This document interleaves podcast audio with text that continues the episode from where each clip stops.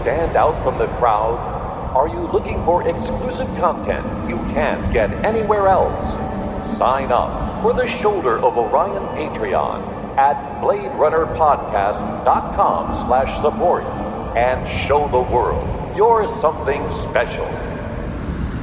The following audio entertainment is brought to you by the kind folks at Tyrell Corporation, reminding you that civil registration isn't just common sense, it's the law.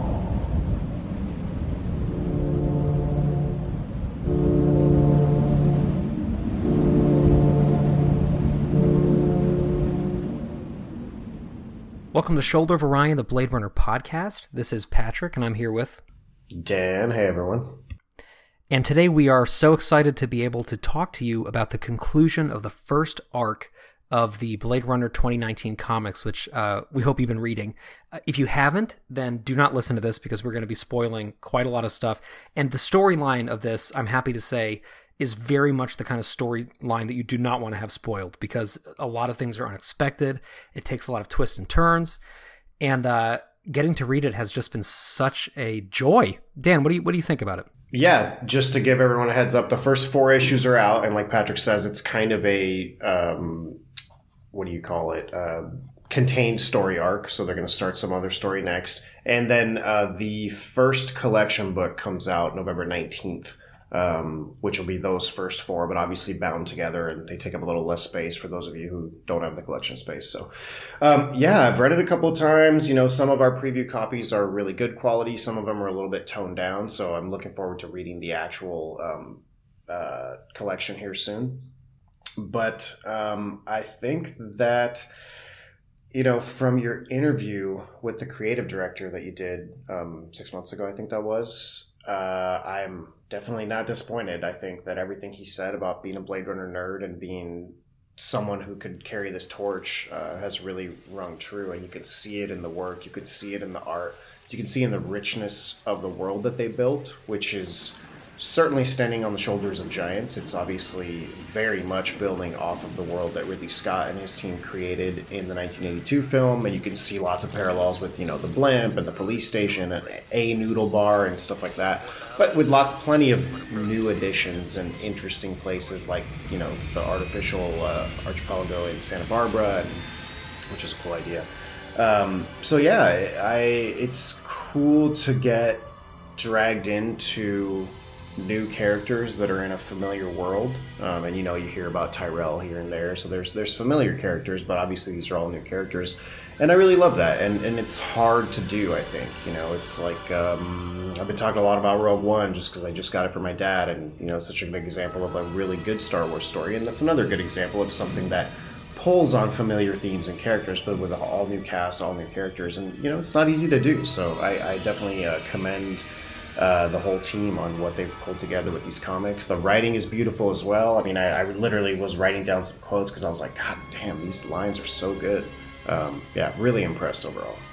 Yeah, totally. Uh, I I want to throw a little bit of a of a shout out to the physical copies of these two for those of you who have the means or the space for them because. Uh, usually, when a, when a comic book is printed with this really high quality outer cover, it's four ninety nine. That's kind of like a standard price for like a Marvel comic that would be bound like this and they're only three ninety nine, and they're in all these different variants, and they're printed like super, super, super high quality.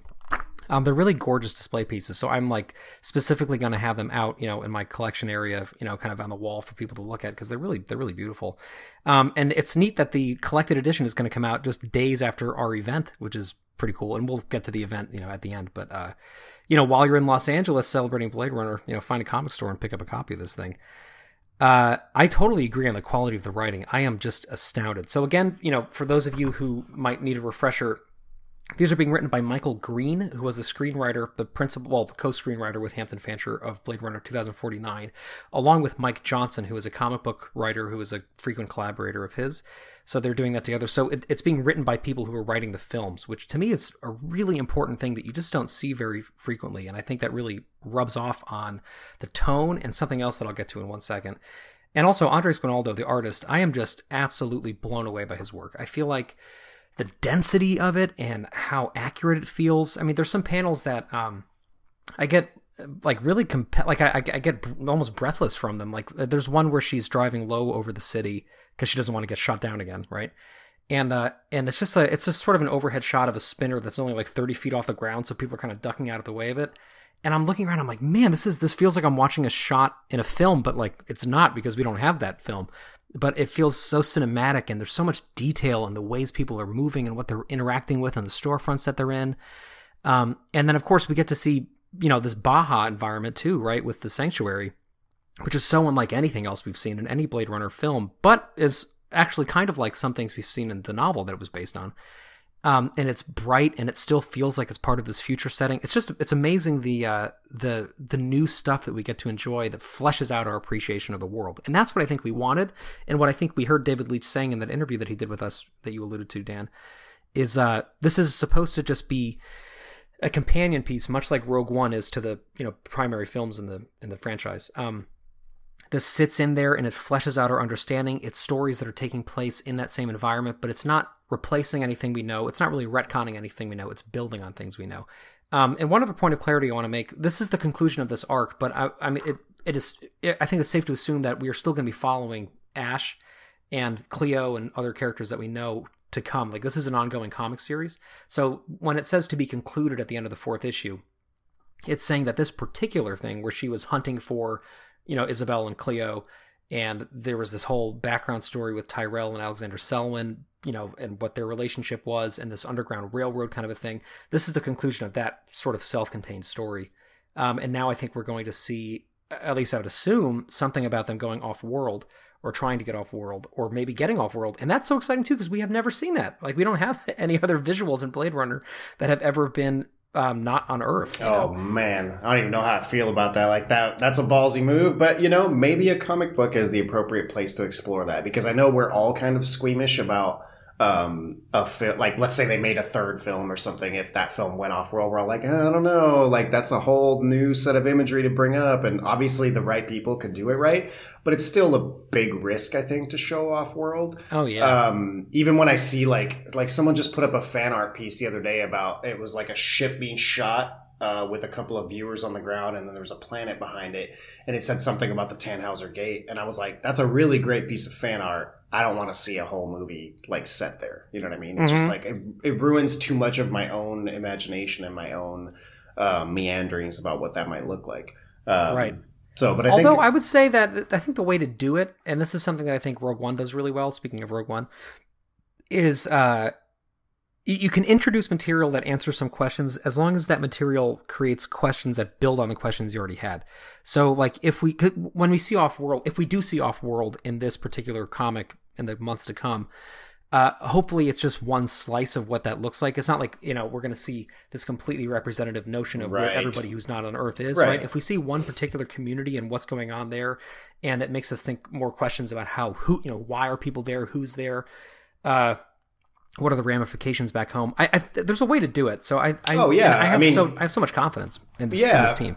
I mean, Blackout, the anime, does a scene of combat on Calantha, and that works just fine. on Calantha. Yeah, But right. that's also because it's not really showing you anything. It's just a desert, and it's a couple of replicants shooting at each other. So it lets you imagine everything, even though it's showing you a little bit of off-world. But Right, but it does Um, stay with you, right? And, and whenever whenever I see the name of our you know social group, I, I have a memory of that scene because it's stuck with me, and it's and I, and it makes me think. It makes me imagine like, wow, what else is happening out there? Like, what what are these other wars that we don't know about? What are these other things that have happened? You know, so that's that's the way to do it. yeah, um, I was thinking, can I take the opportunity to just because I don't- just I don't think I'll be able to like pull from my notes organically as we're talking. So I just wanted to highlight a few of the writing examples that I thought were really cool, or like things Sure, that popped you up. go for it. Yeah, just to kind of like start the conversation. But um, I mean, the first scene with uh, Benny, I think is his name, the the first replicant that like cuts his eyes out and kills himself, which is such an intense scene. But um, you know, she's talking about. I think it's her own um, monologue, inner monologue, where she's saying, I, didn't- "I didn't know if he'd had the gall." Oh no, she says it to him because he says, "I got my name's Benny and I got plenty of gall." Um, and uh, she says, I think to herself, "I didn't think they'd put it in you." After he kills himself like that, which is such a cool line, obviously, because it conjures up the whole concept of how replicants are created. Um, there's a Canaan corporation that's brought up, which they don't say anything about. I forget even what the context is, but that's a biblical name. Um, so that's interesting. Feeding the future is uh, Selwyn's company. I think Canaan might be Selwyn's company, and the Yeah. motto the motto's feeding the future. So he's a very obvious Wallace um, parallel. He's another magnate or you know a big wig that's uh, kind of working on genetic engineering and stuff. And just Uh, thinking about just to Mhm. pause Yeah, yeah, second. go- no, go So, ahead and you know, in when- anytime. Because this takes place, we know when this takes place in 2019. The rise of Niander Wallace doesn't happen for a few years, right? But it's getting close. So somebody would be taking up that mantle if something were to happen to Alexander Selwyn. And I think events in this are making me believe that probably something is going to happen to him because he's, you know, uh, putting himself in a lot of danger. Sure. So to me, it would make a lot of sense for the rise of Wallace to coincide with the fall of this other magnate. And uh, there's a vacuum created by that. Oh yeah. Um, did you notice when he Selwyn's talking about where where Cleo, his daughter, uh, what Cleo's the daughter, right? I'm not mixing that up. Mhm. Uh, where she was last, and she had gone to Lydia Tyrell's birthday party. Yeah, Who do you think Lydia Tyrell is? his niece. Right. That's what I know because I was like, yeah, I don't think he has kids. That's his niece. That's that's the Rachel model. That's her. That's who they based Exactly. Rachel off of, which is super Yeah. cool. Um, No, I, I caught that too, and and, Yeah, and, and of course it's it's alluded to in one of the alternate covers that has the ghost of Rachel in the background, right? It's like she's she's present, I think, in the story. Yeah, I know that- that are hard to see. Yeah, I was gonna ask about that because I was like, that's very, it's very abstract because we never run into Rachel at all in the in the uh, comic, but we were all curious about that when we saw that very 1st famous first cover. Mm-hmm. Although I, I do think Isabel Selwyn's haircut also could have been the one casting that shadow, so it could be Isabel casting the shadow, and there's of course very clear corollaries between Isabel Selwyn and Rachel, but yeah, it could be. I just feel like with the with the But she's smoking. cigarette- she's smoking, Yeah, so I feel like Yeah, that's pretty yeah. apparently Rachel. Uh, did you Yeah. notice the um, wraparound snake tattoo that one of the replicants has when they get attacked? When uh, yeah, That was cool. Which I mentioned. cool. I mentioned this before in passing in the show, but every time I watch uh, Westworld, which I know you've only, I think maybe you've only seen the first season once, but I've seen it three times, so I, I noticed a lot Mm-hmm. of detail. And um, Armistice in that has a huge snake tattoo that runs Yeah, like, right. all around her body, and I'm just like, oh my god. I mean, it, it's funny that it's like no one ever can have a snake tattoo now if they're a woman and not bring you back to Zhora and Joanna Cassidy and all that. But that's just say, you know, they did it first. that's that's what that's what happens when you're iconic, you know. Exactly. Yeah. Um, that was issue one, and then issue two. I love how sh when she's going in and talking, she's with the uh, sort of geriatric um, replicant. She doesn't know yet, but you know she's t- having a conversation, and she says uh, something like, "Not all of us worship at the altar of Voight and Kampf." Um, yeah, which is interesting for two reasons. I think obviously it, it brings in that detail that we all know about, but it's the first time I've seen the names Voight and Kampf separated as opposed to Right, the as dash. two people, Which right. makes me think that it's two inventors, right? Which we've never Yeah. seen that before. Before the Voight Kampf is just like, you just assumed it was a hyphenated last name. So again. And she has a great point about it too, right? She says putting all your faith in a machine to better the better to catch machines, right? Yeah, yeah, yeah, totally. Um, yeah, the concept of him being aged up was totally interesting and cool. Uh, Usually replicants are trying to do the opposite; they're trying to stay younger. Um, Right. Somebody mentions the Andestine beaches. I was like, I don't even, I don't think that's a real thing. I don't know where that is, Hmm. but that's cool. Just another proper noun that's kind of made up for the show. Um, Isabel is specifically, this is issue three now. Isabel specifically mentioned as a Nexus 7, which is a cool touch because, again, we're sort of going back prior to 2049 and using Nexus 7 as an actual designator, which was never done uh, at the time of the first film. Um, oh man, when she's at the Tyrell Corporation and they're trying to get her to continue to work after she's been fired, essentially, um, the woman at the desk says, "We make lives here. You can choose whatever life you wish." When she's talking about, you know, getting rid of her her back implants and all, which I know we'll circle back to and talk about. Um, she finds that old drawing art from a from a replicant from the old skin job, which I thought was cool, kind of a parallel to Leon's um, photos. Yeah, that was that was the same the same uh, Bellingham, right? The guy with the who was aged up, right? Yes, yeah, yeah, Yeah, the, right. the, uh, the the Jerry. Um, and then lastly, the the combat scene. I know some of these things we'll circle back to and talk a little bit more about, but the combat scene where the um, the ship shows up, which looks a lot like one of the trash ships from 2049. It does, from 2049, right? Isn't that yeah. cool? Um, and then they show up, and you know, special forces start repelling out of there, and somebody asks Tyrell, and she says, "No, the father," which was just kind of funny to see the father and Tyrell sort of in the same paragraph, even though they're not talking about Tyrell because there's such a big parallel there. So, anyways, Right. Oh, and then and then the um, the word urchin. She says she was urchin born and she's kicking the urchins off her car. That's another cool new term that's never been used, but you could totally apply it to the little German uh, little people that are on Deckard's car. You know.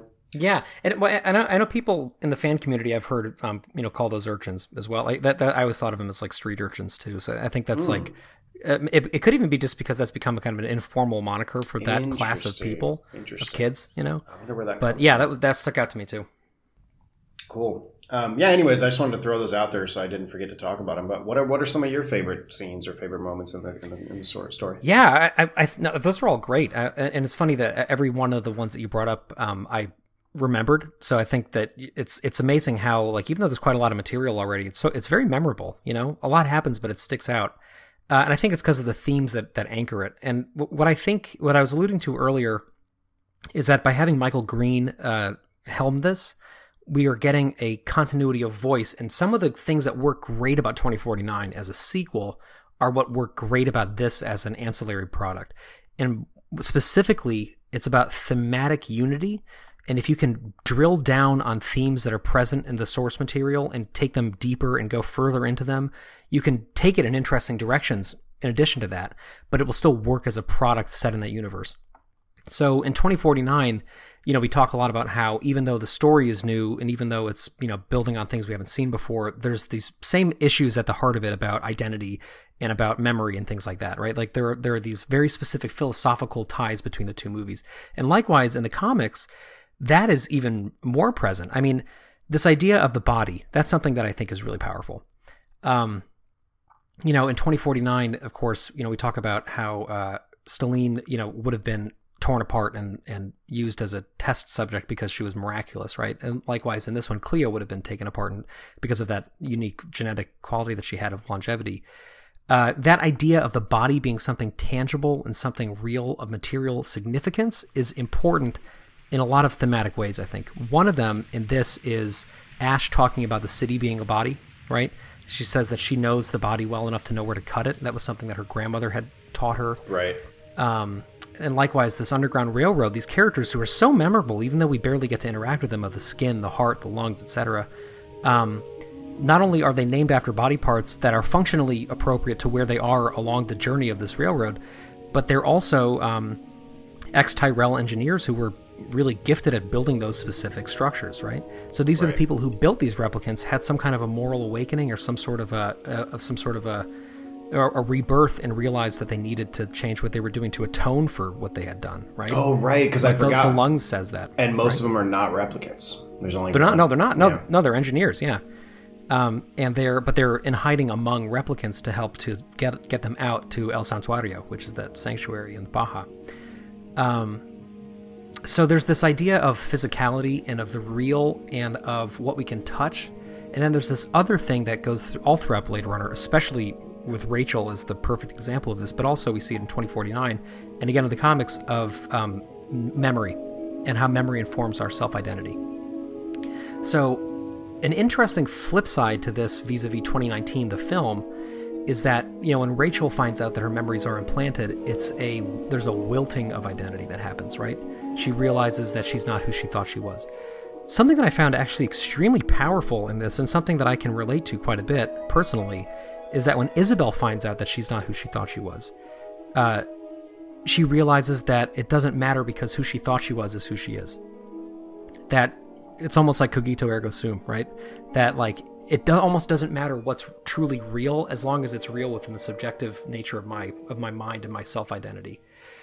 And that's a really really powerful idea, I think. Um, when uh, I I think the best writing in the entire thing, and what I'll just I'll read it, whatever. People listening to this have already read the fucking comics, like I'm not gonna spoil anything. the be- the best writing in the whole thing, and it's some of the best writing I've read uh, in any comic this year, uh, is the final like eight pages of issue four, where you have this amazing climactic, very cinematic scene going on, right? Which you had brought up earlier, where you have these special ops guys dropping out of these trash chutes. The you know the the um, it looks a lot like the garbage uh, shuttles and at the uh, what's it called? The the trash mesa, right in 2049. Anyway, but they're all dropping out of it. You have Selwyn Mhm, coming there screaming, "Give me my daughter!" You have these, you know, replicant uh, pacifists who are just trying to escape. Of course, it's raining, so like by this point, it's mirroring the same thing. Because the most striking thing about El Santuario, of course, is that when you get there, you see that it's sunny. That there's no because there's no infrastructure, there's no pollution, there's nothing. It's just this this island paradise Right. um, and it's shocking. And then, of course, when when the real world intrudes back into it, Starts to you know, the real world being the being the physical, you know, the the uh, the world of capitalism and the world of control. Yeah, it starts raining. So you have all that going on. You have Detective Ashina caught at this crossroads because she is just getting the real um, awareness of what's actually happening. I think like she's kind of figuring it out as she's standing there and seeing what's going on. Um, and in the midst of that, you have Isabel making this really beautiful transition where she also now is finding out the the reality behind. oh, I don't know if, if she already knew.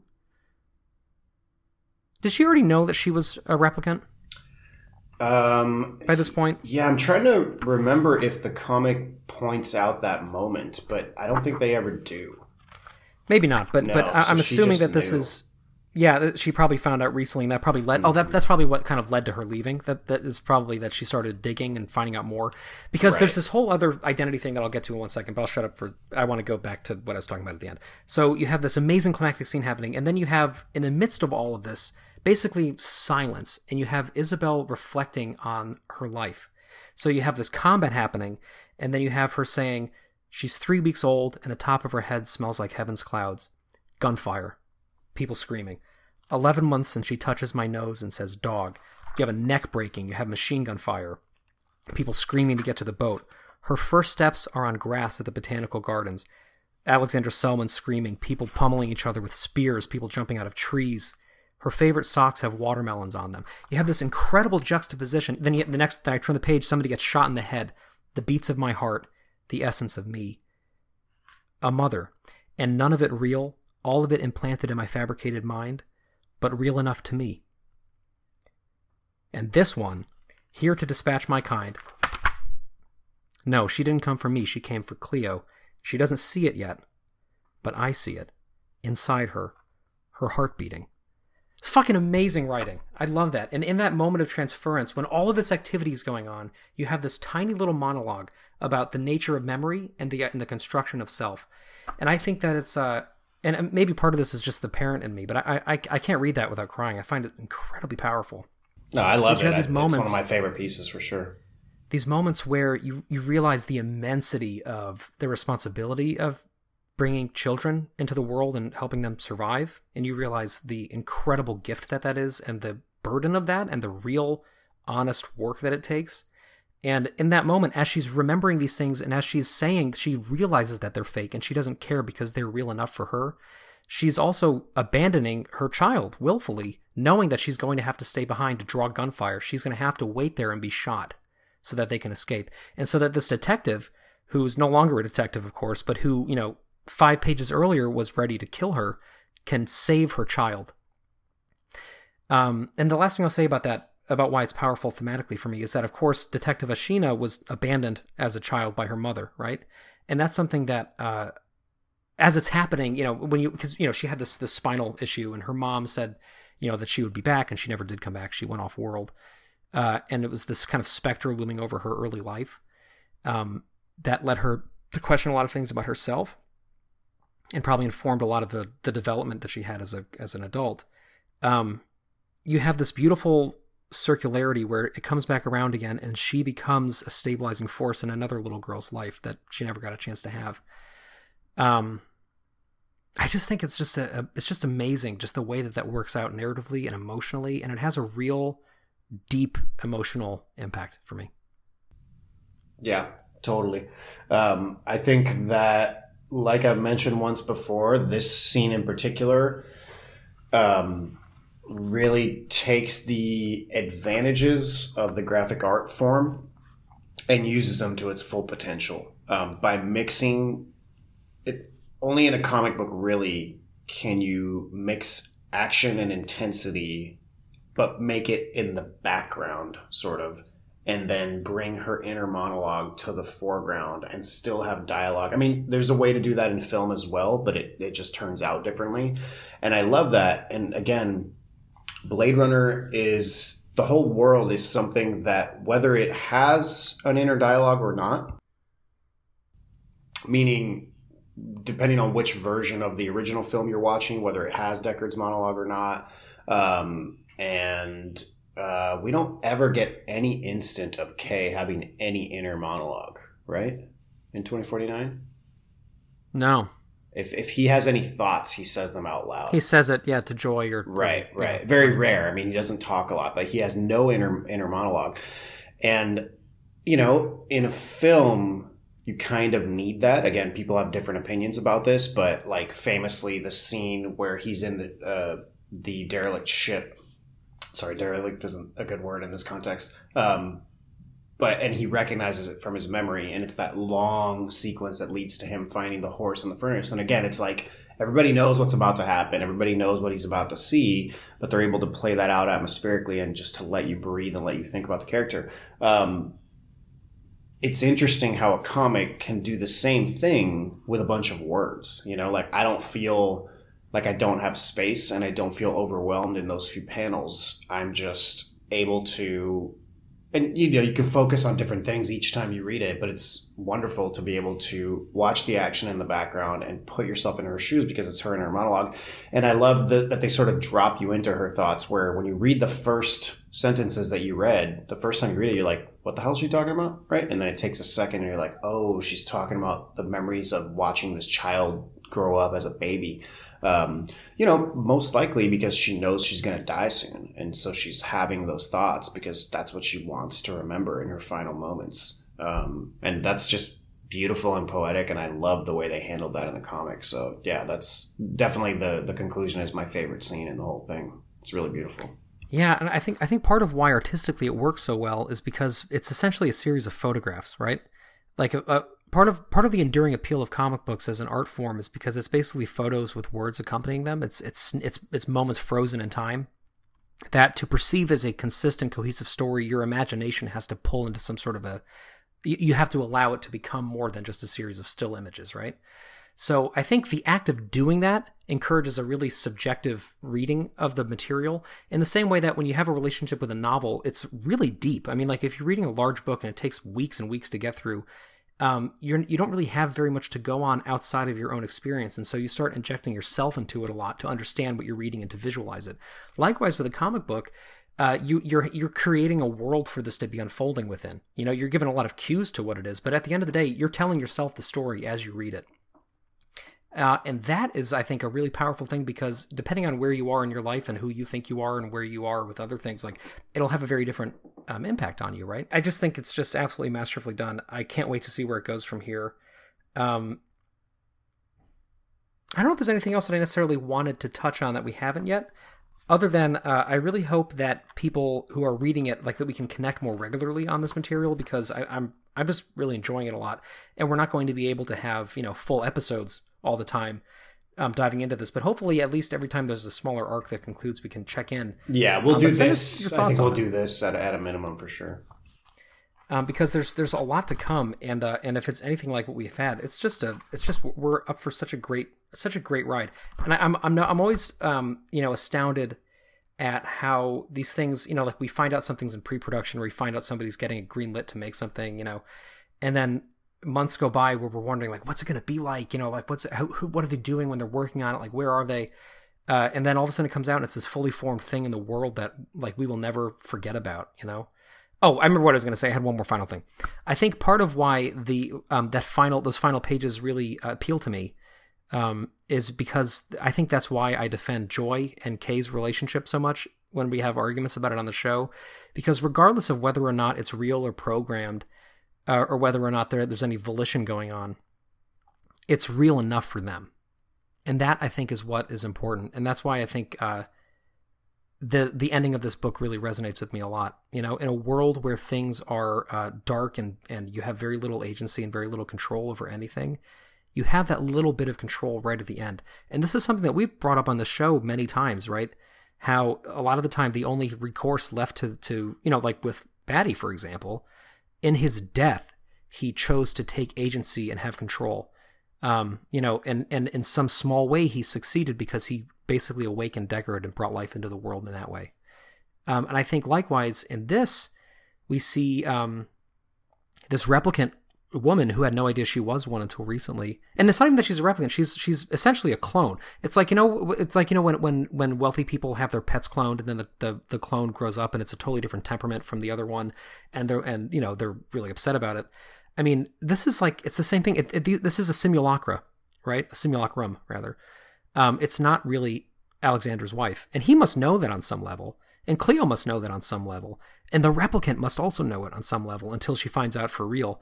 But the reality is, is that she functioned as a fully formed person while she had time, and then in the act of dying, she took agency. She said, "I have a choice to make here. My life has meaning, and I am giving it meaning in this moment." And in giving it meaning, I'm basically dying. But sometimes that's all you really can do. It's like sometimes that's the final, their final act is your bravest one of all.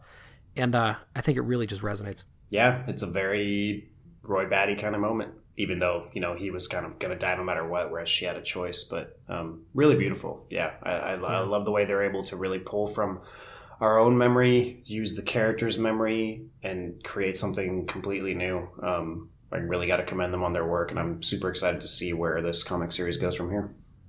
Totally. As we close out, one final reminder November 13th, we have our long awaited, long teased event.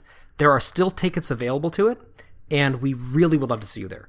Like for for real, there is so much going on. We are so excited. We have great plans for it. It's becoming a uh, a huge thing uh, for us and for you know I think for Blade Runner fandom. There have been some um, modifications and cancellations of other events lately. This one's not going anywhere, so you're safe buying a ticket. You should still come to it. Yeah, we are um, 100% and, doing this. We're not going to cancel it. You know, we had um, Replicon is pretty much not happening, and um, the Teesside Festival got cut down from four days to one. Not that anyone's going to change their mind about flying to England, but if you're in LA looking for something Blade Runner related to do, um, again, our special guests, um, Paul Sammon and Joanna Cassidy and Charles de Lauzirika will be there. We'll have a Q&A. You'll be able to meet them and shake hands and talk. They're all great people. We've met with them several times. Um, so yeah, we're really excited to see all you guys there. We're going to um, record the event. So for those of you who miss it, we'll put it out as a podcast episode later. But um, yeah, tickets are 50 bucks. Go get your tickets. We are uh, looking forward to seeing all you guys there and hanging out. And uh, hopefully, um, those of you who can make it to uh, Neotropolis, the um, bar experience that's going on the whole month of November. Um, if you uh, buy one of our tickets, you'll get a 10% discount to that event. Um, I'm sending out emails about that. So yeah, hope to see all you guys there it's going to be amazing and we can hang out in the place where it happened the month that it happened and be together as a fandom and come together for this wonderful event and hang out late and and have a great time. So if you can make it and if you're thinking about it if you're on the fence i really want to say just come. Like you're not going to regret it. This is something that is literally once in a lifetime. This is not going to happen again and especially in this month and in this time in this place. This is a unique thing that you're not going to want to forget about. So don't you know uh, say there will be another chance because this could be it so come to it. We would love to party with you. Um, you can hang out with people who have firsthand experience with the movie, who were there on the set, people who have written about it, um, and be surrounded by fans who love it just as much as you do and totally get it. So BladeRunnerPodcast.com forward slash event, or you can go right to Eventbrite, type in Los Angeles, November 2019, an event, or you can just send us a message about it. There are many people coming, but there are many seats available, and we would love to see you there. So sign up. All right, you guys. Well, thanks for uh, being here to hang out with us, and we will continue with the comic series once uh, a few more issues of the new arc have come out. We'll talk to you guys soon.